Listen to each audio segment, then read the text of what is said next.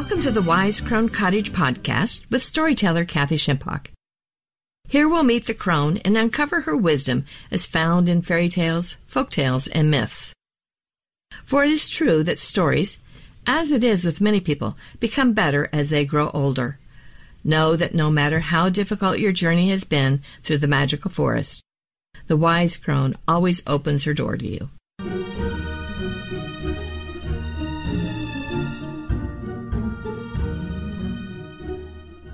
In this episode, we'll be discussing the story of the witch Orddu, otherwise known as the Very Black Witch. This story is found within the tale How Culhwch Won Olwen. We'll be looking at two different versions of this story. One from the traditional Welsh version of the Mabinogion, a medieval literary text, and the second will be from a version that I created myself.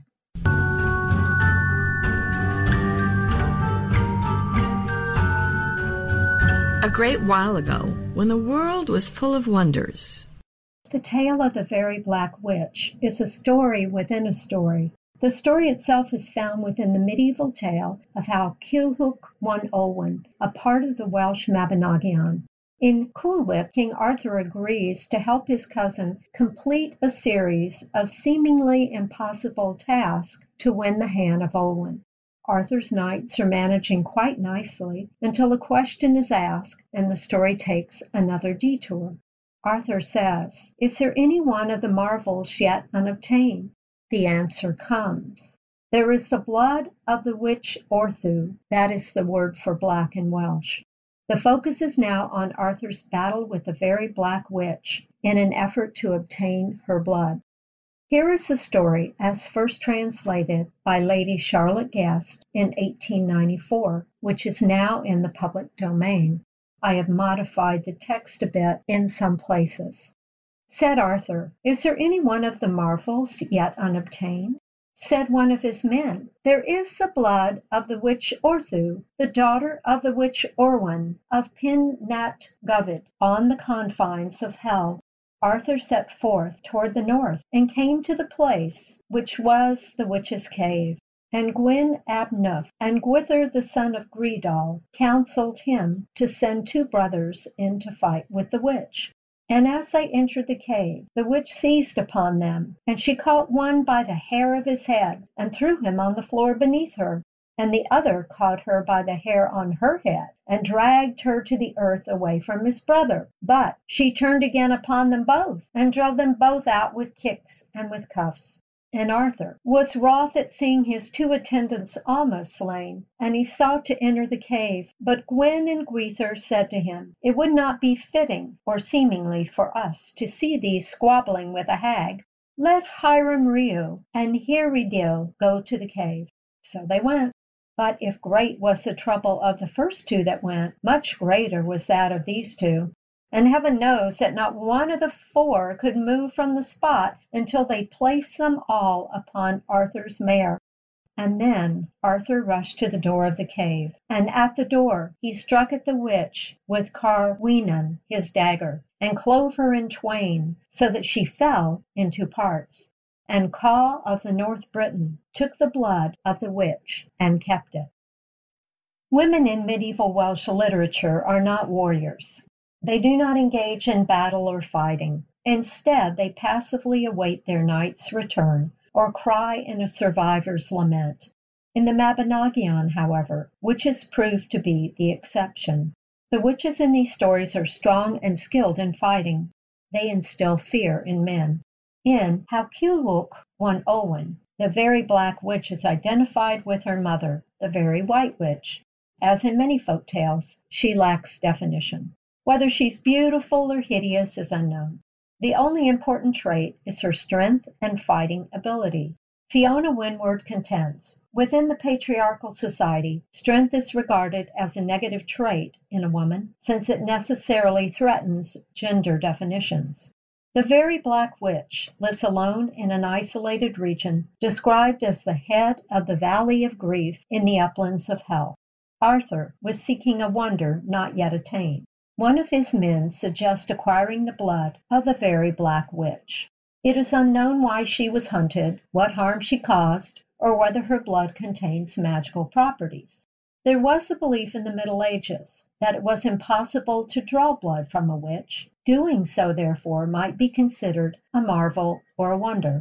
Surprisingly, the knights find the location easily. Arthur sends two men into her cave to fight her.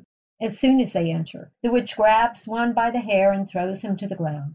When the other man attacks her, the witch retaliates. She thrashes them both, disarms them, and sends them out shrieking and shouting. Arthur agrees to send more men into the battle.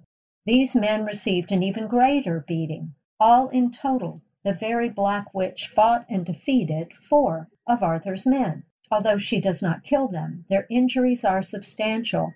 The very Black Witch's strength is unlikely, her barbaric way of fighting more humorous than skilled.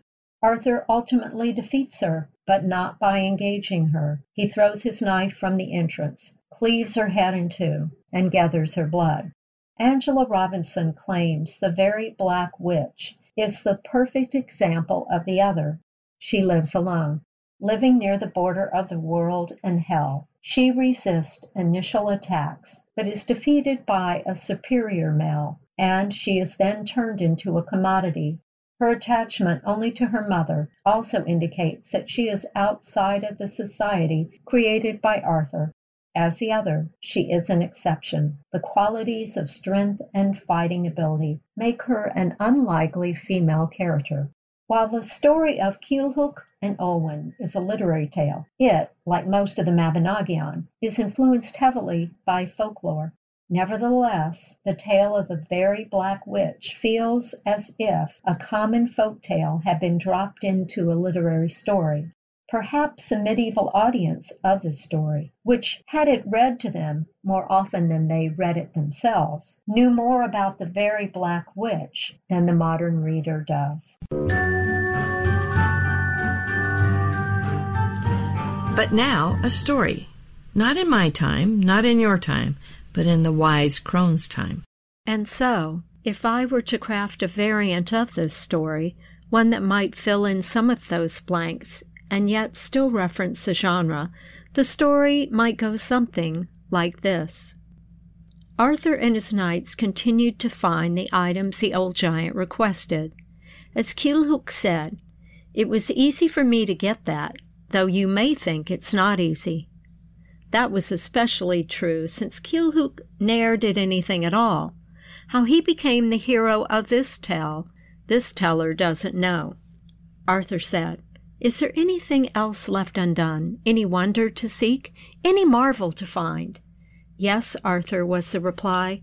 There is one wonder remaining. We must acquire the blood of the very Black Witch. They traveled to the north. Together they all made haste, and soon found themselves before a cave in the Valley of Grief in the uplands of Hell. As you might imagine, this was not a place in which anyone would wish to linger. Soon the knights began to argue among themselves. What was the best way to get the very Black Witch's blood? Do they simply wait until she leaves the cave? Should someone go in to talk to her? should they storm the cave to defeat her. Arthur thought Merlin had warned him about this witch, but he couldn't remember any specifics. That's why it was decided that Arthur's two attendants, who were brothers, would first enter the cave. They would ask the very black witch for a cup of her blood. If she agreed, they would leave her undisturbed.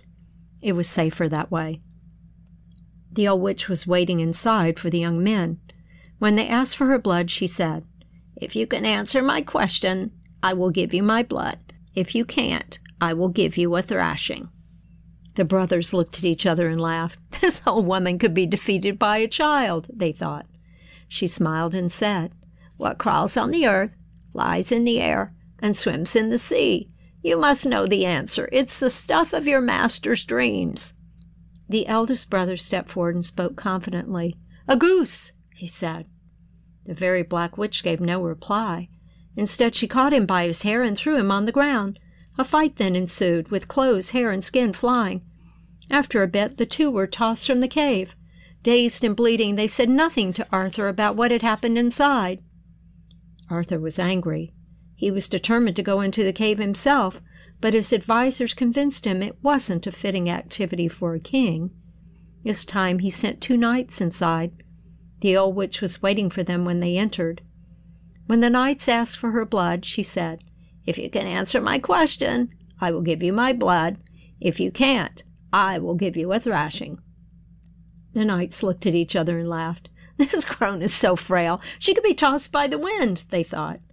She smiled and said, What crawls on the earth, flies in the air, and swims in the sea?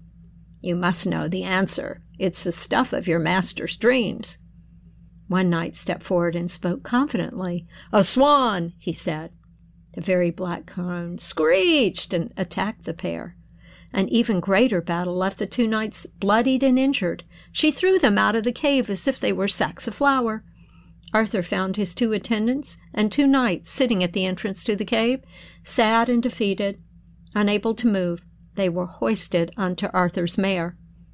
Arthur looked aghast at the men strapped to the mare. How could this happen, he thought. I don't care what Merlin said. I'm getting that witch's blood. In anger, he ran to the cave pulled out his dagger, and threw it inside. All was silent for a long time. When he thought it was safe, Arthur sent an attendant in to gather her blood. He found that Arthur's dagger had cleaved her body into two parts. She was lying bleeding on the ground. The attendant filled a cup with her blood, but before he could even retrieve the dagger, the very black witch disappeared. In her place was a white raven, glittering and shining brightly in the darkness. The bird flew quickly out of the cave and landed at Arthur's feet. Caw! the bird squawked. The end is near, it said before flying away. Arthur asked his knights, What did that old hag ask you in the cave? It was a silly riddle with no answer, one replied. Tell me, Arthur implored. What crawls on the earth, flies in the air, and swims in the sea? You must know the answer. It's the stuff of your master's dreams. Another one responded. Arthur stopped his horse. He held his head in his hands, and a tear fell from one eye. I've been having dreams, he said, of snakes and dragons and all manner of water beasts. But how did she know? He pondered and thought until sunset. Everyone waited quietly for him to resume the journey.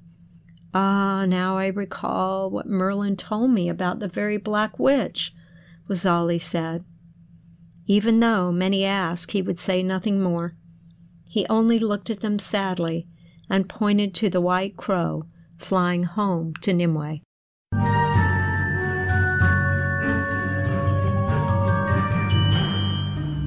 You may be wondering how I know these old stories, but that is a story for another day. The moral of the story is What can we learn from the very black witch? The witchy crone is the other. She lives outside of normal society, in a cave perhaps, a cottage in the woods, or maybe next door. She does not meet societal norms. That is why she is the other. The witchy crone does not behave as women ought and does not appear as women should. She is not fair and beautiful, dressed in golden silken frocks. She does not have tournaments held in her honor, nor knights jousting for her hand. Neither does she wait patiently for the hero to save her this is no damsel in distress. The witchy crone does not act as the maiden, for the maiden believes in the status quo. In the story of the very black witch, we see her living her life autonomously. She has her own place to call home and is free to act. She does not need to seek permission from her father, husband, or son. She does not wait for her place at the table. She is no lady, nor does she wish to be one. She is beyond the role of mother, for her caregiving has expanded to the world. Contemporary women of age often feel invisible. It is a world in which they may no longer have a voice. While this perception is a valid one, it is certainly not destined. The very black witch is only a rumor and almost invisible until the knights find her once they do so, she is seen clearly and is a force to reckon with. In my telling, we see her more fully as both clever and crafty. She is easily able to defeat Arthur's men. The very black witch is strong and skilled in fighting. She is the crone. If anything, the very black witch shows us that the crone has more power than is acknowledged by youth and the overculture. When you intrude too much into her sphere, when you disrespect her too much, beware. She will fight for her survival and the survival of what is important to her very existence, whether it be for the children of the world or the very earth itself. The crone is the grandmother, the daughter of Mother Earth. Arthur kills a very black witch in the Mabinogion, but in my telling she is transformed. I must admit that I like my version better. In the patriarchy of Arthur's world, she is destined to die. In the world of the crone, she has merely fulfilled her purpose as the Black Witch and shapeshifts her body into that of the White Crow. It is the crow that symbolizes her gift of prophecy. In that form, she foretells Arthur's future. And it is a role to which many older women are now drawn years of reflection, experience, and education transforms the maiden into the mother and finally to the crone. What can we learn from the very black witch? Perhaps it is to surprise others with ferociousness, fight for what is important and close to the heart, share wisdom and speak truth bravely, be willing to do something unexpected the very black witch is clearly the other. She lives a life outside of social roles, yet it is only as the crone that she can be set free. She reminds all women, whether maiden, mother, or crone, that we too can step outside these roles and be more.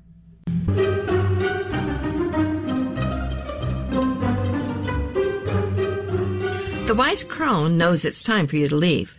Your journey home takes you back through the forest. It may at times be difficult, but no fear. Her final words to you are Remember to stay on the path. Do not leave the path no matter what you see or experience. And so it was, and so it is.